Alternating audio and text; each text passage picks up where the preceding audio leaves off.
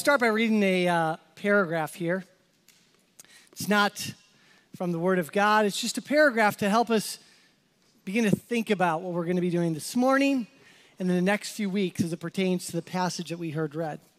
Here's a paragraph. Let me read it. Hear these statements. And I want you to think about what is this paragraph talking about? Here it is. A seashore is a better place than the street because you need lots of room. At first, it's better to run than to walk. You may have to try several times. It takes some skill, but it is easy to learn. Even young children can enjoy it. Birds seldom get too close. If there are no snags, it can be very peaceful. But if it breaks loose, you won't get another chance. Now, on the face of it, those sentences, that paragraph, it's hard to understand what's being referred to. Actually, do any of those sentences have anything to do with the other sentences? We're talking about a seashore, we're, we're talking about running is better than walking, birds don't get in the way. What is this paragraph all about? Well, to understand that paragraph, you need something, don't you, church? You need context. Those statements by themselves are unhelpful and difficult to understand unless you have context. Context, context, context. It's so important to understand not only that paragraph, but in particular to understanding the text of Scripture that we heard read today. Where we're going next in 1 Timothy chapter 2, if, if you don't have context for it, man, you're going to make some really big mistakes. You're going to have a hard time understanding the text itself. See, let me give you that paragraph one more time, but let me give you the context. The paragraph I'm about to read is concerning kite flying. Here's the paragraph A seashore is a better place than the street because you need lots of room. At first, it's better to run than to walk. You may have to try several times. It takes some skill, but is easy to learn. Even young children can enjoy it. Birds seldom get too close. If there are no snags, it can be very peaceful. But if it breaks loose, you won't get another chance. Makes all the difference in the world, doesn't it? Oh, yeah, no, absolutely. That's about kite flying. I now understand even the principles that are being encouraged there. Context matters. And context is going to matter today because in 2 Timothy chapter 2 verses 8 through 15, Paul's going to be giving some very specific instructions to men and to women within the church. You heard some of them already. And I'm sure that's why you laughed when you thought, what's Pastor Dave going to have to say about these things? Women being quiet, women dressing a certain way, men lifting holy hands. What, what's all this about? How are we to understand it? Well, if we're going to rightly understand it, we have to first understand God's glorious design for men and women. If you don't understand God's glorious design for men and women, if we're not grounded in that, then we are going to misapply at best and abuse at worst this text. So here's what's going to happen this morning. We're not going to really spend any time in 1 Timothy chapter 2. Instead, we're going to go all the way back to the first pages of the Bible, to the book of Genesis. So I want you to open your Bibles to Genesis chapter 1. Today, at every level of education, in every arena of our government, and in our media, the very idea of male and female, men and women, let alone any distinction between the sexes, it's considered out of touch and out of date at best. And as Christians, we're so bombarded with ideas about sex and gender, and these ideas that are presented today with such force that one can be left to wonder what is actually true and what's not. And so that's why we're going to ground ourselves. We're going to ground ourselves in what God has to say rather than what we think rather than what Scripture tells us. And for to do that, we go to His Word. And so when you turn to Genesis chapter 1, we're going to start in verse 26. Let me read it for you. It's there on the screen. Hopefully you can follow along. It says this Then God said, Let us make man in our image, after our likeness, and let him have dominion over the fish of the sea, and over the birds of the heavens, and over livestock, and over all the earth, and over every creeping thing that creeps on the earth. So God created man in his own image. In the image of God, he created him male and female. He created them. And God blessed them and said to them, Be fruitful and multiply, and fill the earth and subdue it, and have dominion over the fish of the sea, and over the birds of the air, and over every living thing that moves on the earth. If you've grown up in the church, you've heard that passage read. You've probably studied that passage. But we're coming back to it this morning because when it comes to understanding humanity, when it comes to understanding men and women, this text is essential. And when you read it, and we just read it and take it in as it is, we don't have to fluff it up, we don't have to nuance it. When we read it as it is, the very first thing that should stand out to you from this text something that I don't believe is very controversial if you are a believer in God and a follower of Jesus Christ, is this point. It's point number one. We are created by God. Shocker, right? No, right? Like the text explicitly says we are created, human beings, male and female, we're created by God. Not much of a shock there. And by the way, if you're taking notes this morning, we're only going to cover the first section of notes. So that whole bottom section that says God's instructions to men, just cross it out. Save it for next week. That's what we're going to look at, okay? I changed things up a little bit. We're created by God. Now, while not controversial to a Christian, this does fly, that one simple statement flies in the face of current evolutionary theory that is being promoted and has been promoted for the last century within academia. Evolutionary theory says there is not a God, there is not a designer. We came about by what? Chance.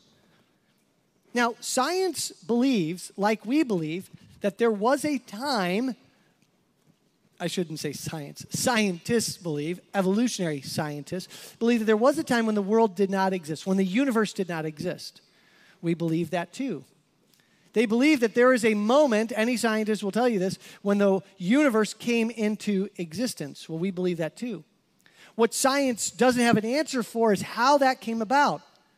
But that's where we do have an answer. We believe that we became about we came about because God created us. He literally spoke it into existence.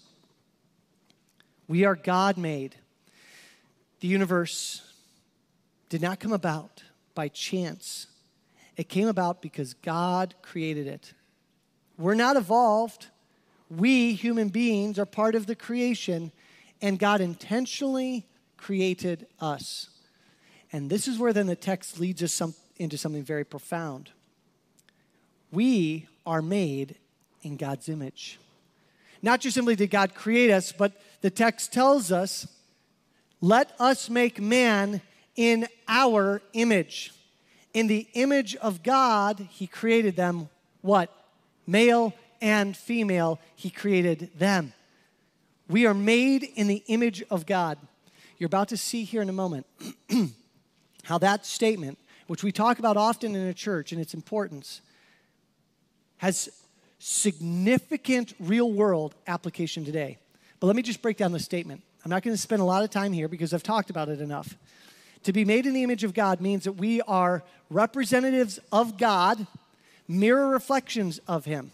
We are representatives of God. That's what it means to be made in God's image. He created us to be reflections of Him. And that means, second point, we are unlike anything else in creation. We are not evolved beings, we are not animals. We are made distinct from the beginning to represent God. This is so important to our right understanding of humanity. You're not here by mistake, number one. You're here as a representative of God because you've been made in His image. Evolutionary theory comes and says, we're just made up of the same stuff as everybody else. The truth is, we're not. We are made, each human being, in the image of God. We're not animals. Psalm 8, 3 through 5 says this When I look at your heavens, the work of your fingers, the moon and the stars, which you have set in place, what is man that you are mindful of him? And the Son of Man that you care for him? Yet you've made him a little lower than the heavenly beings and crowned him with glory and honor. Glory and honor. God has not given that to anything else in creation, but He's given it to us. Understanding that you are made in God's image, which makes you unlike anything else in all creation, leads to this second point. We are, listen to me, because we are made in God's image, we are equal in worth and value being made in the image of God places upon every human being, regardless if they are male or female, because both have been made in the image of God, equal in worth and in value. There's a text just a little bit later in Genesis that shows how important it is that human beings have been made in God's image, and that gets to this point that we are equal in worth and value that men are not more created in the image of God and therefore worth more or more valuable than women, or that women created in the image of God are worth more than men. Each are equally image bearers of God. And so in Genesis chapter 9, verse 6, Noah has just experienced the flood with his family in the ark. God's wiped the earth clean. He's starting over again. And he tells Noah and his family to fill the earth and subdue it. He gives the same creation um, command to Noah that he gave to Adam and Eve. But then he talks about something. He talks about what are we to do in a fallen world when one human being kills another human being? And God says, Whoever sheds the blood of man, by man shall his blood be shed. For God made man in his own image. Did you know that text was in the Bible? Did you know that what God is doing here is He is saying, when you look at another human being, you're looking at an image bearer of me. And if you destroy an image bearer of me, your life is forfeit. Why?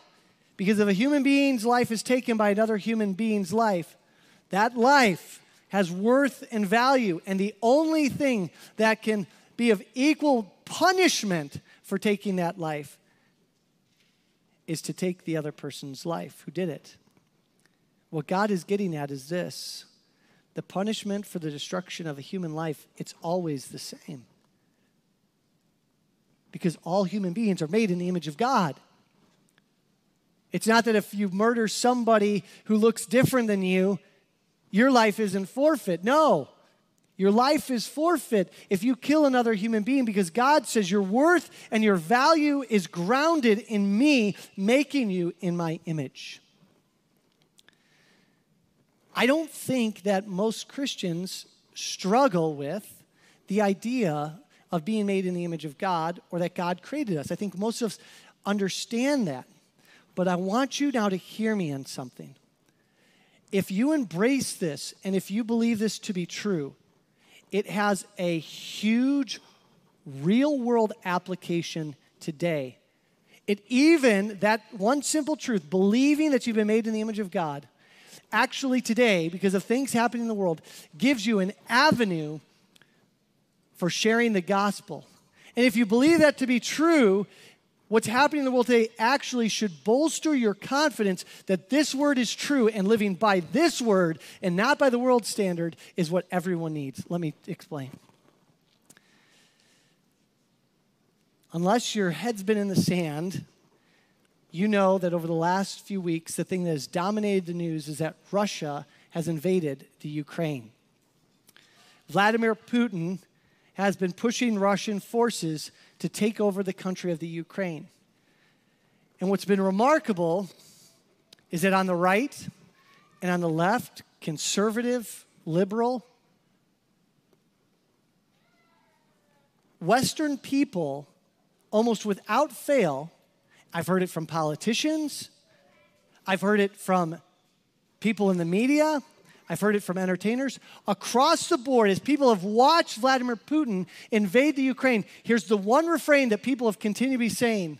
They continue to wag their finger and say, what Vladimir Putin is doing in invading the Ukraine and shelling and killing civilians, that is wrong.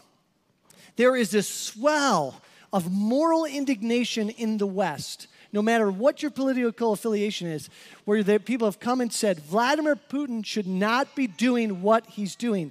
It's wrong. Now, I want you to know today, I wholeheartedly agree with that moral indignation. What Vladimir Putin is doing is absolutely wrong. Not just simply invading that country, but killing individuals, it's just it's wrong. Now, if you're a Christian, based on everything that I've just said in the text of Genesis up to this point, you have absolute perfect grounds to be able to come and to say, that is wrong. That's horrible. Putin is acting evil. He's wicked. This is wrong. If you're a Christian, you should be very clear and proud to be able to say, yes, this is wrong. You shouldn't do what he's doing. But here's where I have a question. As I've been watching, not just Christians say that, but people across the board, people who don't believe in God, who don't believe in God's word, coming and saying that it's wrong, I have a question for them. It's a question that you could ask your friend or your neighbor who doesn't go to church or doesn't believe in God. You could look at them and you could say, What do you think about what's happening in Russia? And most likely, your friend will say, Oh, it's not good. That's interesting word, by the way. It's not good, it's wrong.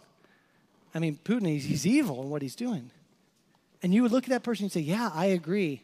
I agree, it's evil, it's wrong. He shouldn't be doing it. I have a question though. Like, I believe in God.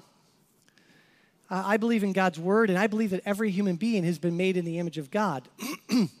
and because people are made in the image of God, like, that's why I believe it's wrong. You shouldn't kill people because they're image bearers of God. But why do you believe it's wrong? You see, here's the thing, church. Now, don't do what I'm about to do. But I want to look at people who are coming on television and on social media and posting how it's so wrong what Putin is doing. I want to I want to look at them and I want to say, how dare you? How dare you deny the God of the Bible and deny his word and come and tell me that what Putin is doing is wrong? On what authority, on what grounds can anyone outside of those who believe in God and believe his word, can anyone say that what Putin is doing is evil and wrong? Because I'm here to tell you, science can't get you there. If they come and they say it's evil and it's wrong, I want to say, why do you believe it's wrong? You can't believe it's wrong. Because if you believe that there's not a God and that his word is not true, then what is the grounds for one life being worth more than another life? What's wrong with killing other people? If we are, according to evolutionary theory, just stardust, those who have simply evolved over time, if we're just more advanced animals, how dare we come and say that Putin doesn't have grounds for doing what he's doing? Are you tracking with me? Like, people have lost their minds. They don't even realize the foolishness of what they're saying, that they're making moral statements about what Putin is doing in Russia, yet they have no grounds for their morality. Because science can't get you there. Disney put out a documentary on chimpanzees. And you're like, where's he going with this? Bear with me, I'll get there. Disney put out a documentary on chimpanzees. And this documentary showed how one chimpanzee colony adopted a baby chimpanzee from another colony that had disappeared. And it's just a sweet documentary, and look at how they brought it in as their own. What the documentary doesn't tell you, but the people of the documentary said was the reason why that baby was an orphan monkey was because, guess what? That chimpanzee colony came in and slaughtered all the other chimpanzees in that colony. Listen, according to science, monkeys are just fighting monkeys right now over in Russia. Why does it matter? Why does it matter that Putin is doing what he's doing? There's no grounds for it. Science can't get you there. And you know what else can't get you there? Philosophy. Philosophy, no matter how hard they try, cannot argue for morality based on an absolute truth. The best that I've found that, that philosophy can get us to is to argue the, for the fact that, well, human beings matter because they have a greater capacity than other elements in the universe. So you have a capacity to reason, you have self consciousness, you have the capacity to make and to do things. And so your value and your worth is based upon your capacity. Do you hear what slippery slope that could lead to? Like, we should care about what's happening to the Ukrainian people because they're people with capacity. They can show love for one another. They can, who cares what they can do?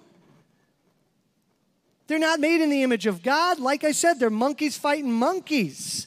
They're just animals. It's survival of the fittest. If you believe what philosophy says that, you know what, we should care about human beings because of capacity, as Peter Singer, he's a Princeton professor, he's got some problems, but he is the only one who says the, the quiet thing out loud. He says that's why abortion is okay. Because the baby in the womb doesn't have the capacity that you or I have as a grown adult. But you know where that thought gets really scary? What about the mentally handicapped person? What worth is their life? Should we care about them? They don't have as much capacity as you or me. What about the little kid? What about the infirmed elderly person? Are you tracking with me? Today is a day where, as the people of God, when we come to a very simple truth, like we have been created in the image of God, that actually gives you grounds to think to yourself, wow, look what's happening in the world that truth of being made in God's image actually should give me great confidence today that I can stand and say, that's wrong. But oh, my heart aches for all those people who are arguing that it's wrong, and yet they do not see that they live their lives off of a faulty system, that they don't actually function rationally. Because if they were rational people, if there's no God, then why do we care what's happening in the Ukraine? Are you with me on this? You should have confidence in God. You should have confidence in His Word. And it should matter to us greatly that we embrace the truth that we are made in the image of God because it gives us the grounds. It gives us the grounds to come and say, without us being made in the image of God, how dare you say that Putin is evil? How dare you say what he's doing is wrong? Because there's no grounds for you doing so. Oliver Wendell Holmes, the Chief Justice of the Supreme Court way back in the day, he said the quiet thing out loud when he said, Scientifically, I see no reason for attributing to a man a significance different in kind from that which belongs to a baboon or a grain of sand. Thank you for being honest. Thank you for being honest. This is what you are left with. And so G.K. Chesterton, a Christian theologian, apologist, writer, he wrote this. This was decades and decades ago that he wrote it. He says the secular person goes first to a political meeting where he complains the natives are being treated as if they were beasts. Then he goes to a scientific meeting where he proves that all human beings are actually beasts. That's what's happening today. You can't have it both ways. Chesterton, so long ago, came and said, Don't you see? People are arguing today on social media. Look at all the worth and the value for the life of the Ukrainians. And yet, in academia and in government, they're putting forth that in reality, we're no different than animals. Church, we accept and we believe that you have worth and you have value because you have been made as an image bearer of God. We're created by Him, made in His image. And we function from a place where that should give us confidence as we engage the world and try and show the world the futility of their thinking. We are the rational ones, we are the logical ones. Which leads to this next point. God says something else about humanity in Genesis 1, and that is that we are created male or female. We're made in his image, but notice we're made in his image, male or female. He created them. When God created humanity, he created two distinct types of human beings male and female, both image bearers, both of equal worth and value, but as we're going to see, ultimately distinct. He created two sexes. We see this in all other areas of the creation, but, but specifically when it comes to humanity, God created male and female. The crazy thing is, scientists today don't disagree with this distinction. When the scientists look at humanity, they agree with the Bible. They agree that hum, human beings will either have XX chromosomes or XY chromosomes. Those are the only two types of human beings that biologically exist. And if you have XY chromosomes, you're going to be a male. And if you have XX chromosomes, you're going to be a female. On a cellular level, when you run the test, this is what you will always and only come back with. And those chromosomal differences show themselves in our primary sex characteristics and in our secondary sex characteristics. What I mean by that is this. When you look at a man with XX chromosomes and a woman with a XY chromosomes, what you'll discover is that our sexual reproductive systems are different from each other. Those are our primary sex characteristics. And beyond that, in our secondary sex characteristics, you'll see that men typically are taller than women. Men have broader shoulders than women. Men will have a thousand times more testosterone on average than a woman. We are male, we are female. Those are the only two categories of sexes that exist. From our bodies down to our cells, the biological sex of those who are born as a male or born as a woman are on display. Any doctor knows this. And the fact of the matter is, a male today can make himself look like a female. You can do things to your body. In fact, try and change to only a certain degree your primary sex characteristics. You can remove things to, from your body as a man or as a, as a woman that try and demonstrate that you want to look like a female if you're a male or look like a male if you're a female. You can do things to your bodies, but at the end of the day, no matter what you do to your body, when you die and they check your chromosomal design, you will die a male or you will die a female, no matter how much you try and change any of your sex characteristics. So the Bible says we are male or female, and science shows us that this is true. But now here's where things get a little confrontational, or I should say controversial. Because this binary distinction of male and female exists, there are those who struggle in our world with identifying themselves as either male or female. While born as a male or born as a female, there are those who think or believe that they are not in the correct body. And so we have this debate today that says a person's gender is not connected to their biological sex. So, gender is what we refer to as the characteristics of a person that represent their sexual identity, either male or female. So, so gender is what you ultimately display to the world.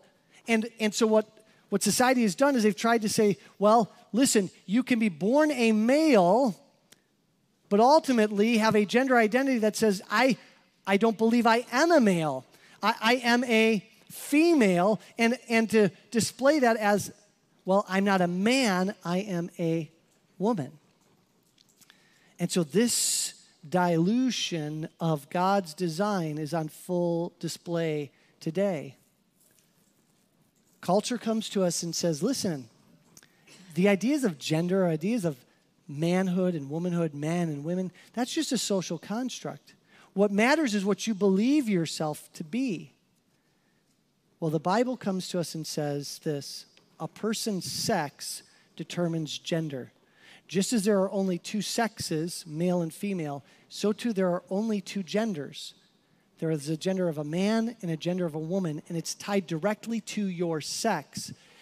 And you cannot break those things apart. If you are born a male, you are to live as a man. If you are born a female, you are to live as a woman. In Genesis chapter 1, we are described as male and female, adjectival forms of the word, male and female. When you come to Genesis chapter 2, and I don't have time to dive into this that deeply, we go from being described in adjectival form to being described as nouns, men and women. Look at this Genesis chapter 2, verse 24 and 25. God created male and he created female. And then in Genesis 2, he says, Therefore, a man who is a male shall leave his father and his mother and hold fast to his wife, and they shall become one flesh. And the man and his wife were both naked and were not ashamed. The Bible doesn't give other categories. Who God has created you as male is to be represented in how you live your life as a man. If God created you as a female, you are to live your life as a woman. Gender is tied to sex. What I just said there is controversial today. What I just said there goes against, well, the World Health Organization doesn't believe what I just said. Planned Parenthood does not agree with that definition. Gender is something that's fluid. You can identify however you feel. God says that goes against my design. That goes contrary to the way that I have designed the world to be. It's not a social contract, it's something that God built literally into his plan for humanity. The fact that you cannot change the chromosomal makeup of who you are should be every indication to us that what God has implemented on you is the way that you are to be and to live. A person's gender is tied to their sex. If we don't get that, then we won't understand what I'm about to say next. You see, male and female, created by God, God also created us distinct from each other. We're distinct from each other. Male and female are obviously not interchangeable.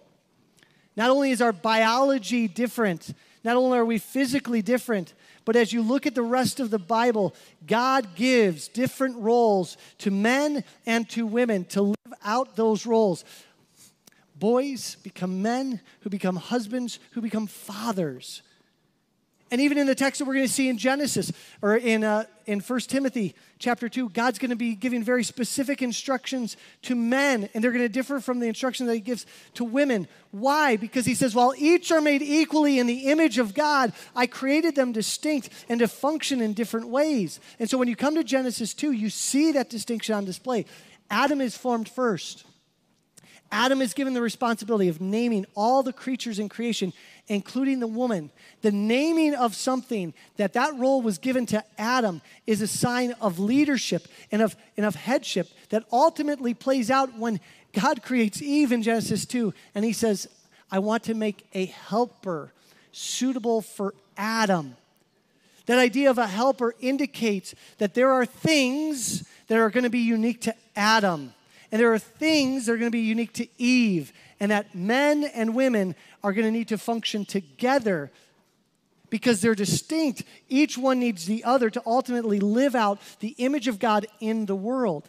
And man, I think about this. This is just so amazing. When God says that He made Eve as a helper for Adam, that so often gets abused because the idea that some people run to is that because Eve is the helper, she is less than Adam. Now, we already saw in Genesis chapter 1 that a woman cannot be less than a man. She can't be less than a man because why? Each one is made what? In the image of God, of equal worth and value. what that's being referred to is there's a distinction there between Adam and between Eve and how they will function in the world. Yes, women might be physically less strong than men, but check this out. The word that God uses to describe Eve as a helper is the same word for helper that he uses throughout the Old Testament to refer to himself as the helper of Israel. Did you know that? When God says, I'm going to make a helper suitable for Adam, that is, same word for helper is the same word that God uses to refer to himself as the helper of Israel. We should hear that and read that and think, how dare we ever come and think for one moment that a woman would be less than a man? That's why we can affirm that they have equal worth and equal value. And although they might have different roles, how dare we ever think that one role is greater than the other role because each have been made in the image of God. And when Eve was created as a helper for Adam, God takes that same word and applies it to himself when he talks about being a helper for his people. It's two puzzle pieces coming together. But, church, we must see that distinction exists. Men and women are not interchangeable. Physically, they're not interchangeable. And in the roles that God gives, as we're going to see in 1 Timothy, it's not interchangeable, but that doesn't mean that one is greater than the other. It just means that they are distinct according to God's perfect plan and are to equally be celebrated uh, with value and worth because they've been made in the image of God. And the only reason, the only reason today why we see humanity fighting against God's design, looking at God's design of male and female and saying, no, there's other categories. No, that's not right. No, you can be whoever you feel like you are. The very reason why we see men and women battling against the distinct roles that God has created for men and women to have is summed up in Romans chapter 1, verses 18 through 32, where it says that we take what we know to be true of God and we suppress it. We want to overthrow God. We want to live our way, not according to his way. It's the reality that we live in a fallen world. Why is there such gender confusion today? Why is there so much turmoil between the sexes? It ultimately stems from the fact that sin is a part of our world. And in our hearts, we're sinners by birth and then by choice. We don't want to accept God's good design. But I'm here to tell you today that when you do accept His design, when we actually do put His word in context, when you do embrace these things, there is joy to be found. There's not just joy to be found, there's, there's, there's rationality to be found. Think of the inconsistency in our world today where a group of people are coming and saying, boys can be girls, girls can be boys. We shouldn't keep someone from wanting to transition from one gender to another. How dare you say that it's wrong to do so? Those same people who are claiming the absolute truth and the righteousness of allowing a person to make their own decisions over their own body are the same people who are on the news every day saying how evil and how wrong it is for Russia to be invading the Ukraine. That is madness. What gives them the ground to say one thing or the other? There's an inconsistency versus us.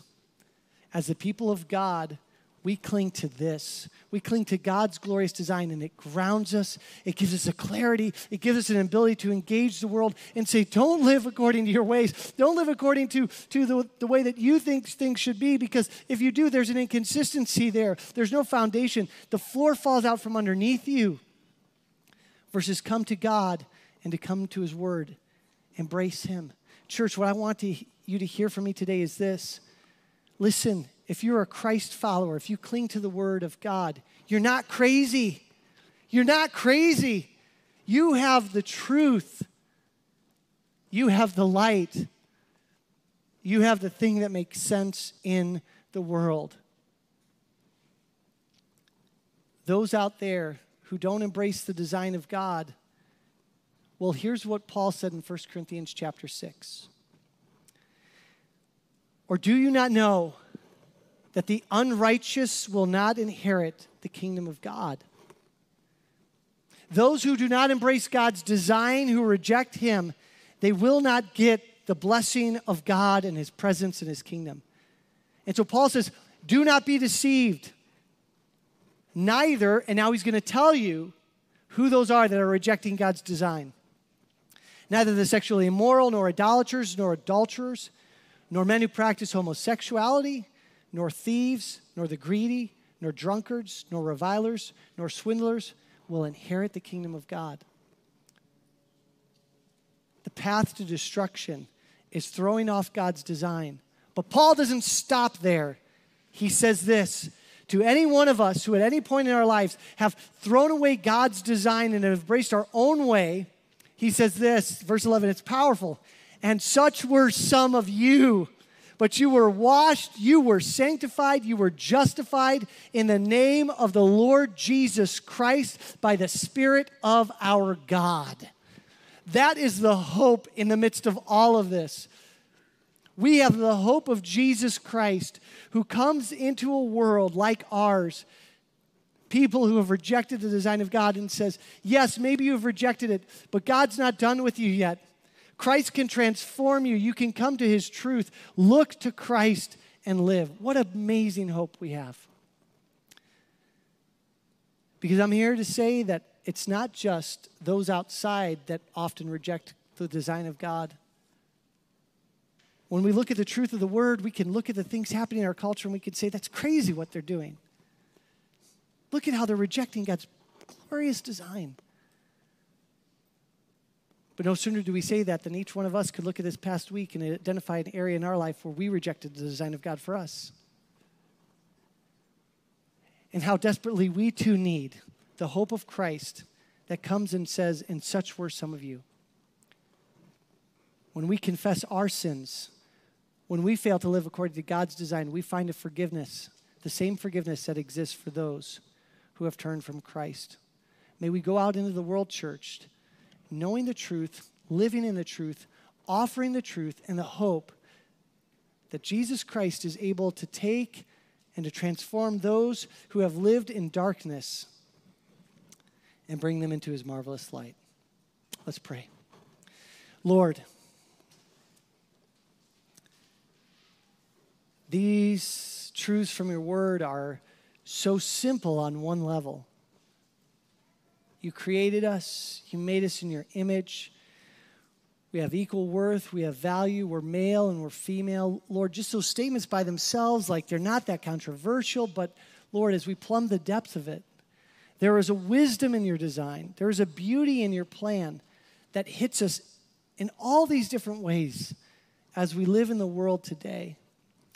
And so, Lord, help us to be a people who don't just simply hear these things and, Lord, just pass over them, but truly take them in and to use these truths as a means of engaging the world around us in a winsome way, but speaking the truth so that men and women might turn from the rejection of you and your design for the world and embrace that design through the hope offered in Jesus Christ, who comes and redeems those, including ourselves who have rejected you. Lord, help us cling to those words. And such were some of you, but you have made us new. Continue that transformation. And Lord, allow that transformation to help us to embrace the sometimes hard things that you have to say that often go against culture and go against our own feelings for the praise and glory of your name, we ask it. In Christ's name, and all God's people said, Amen. Amen.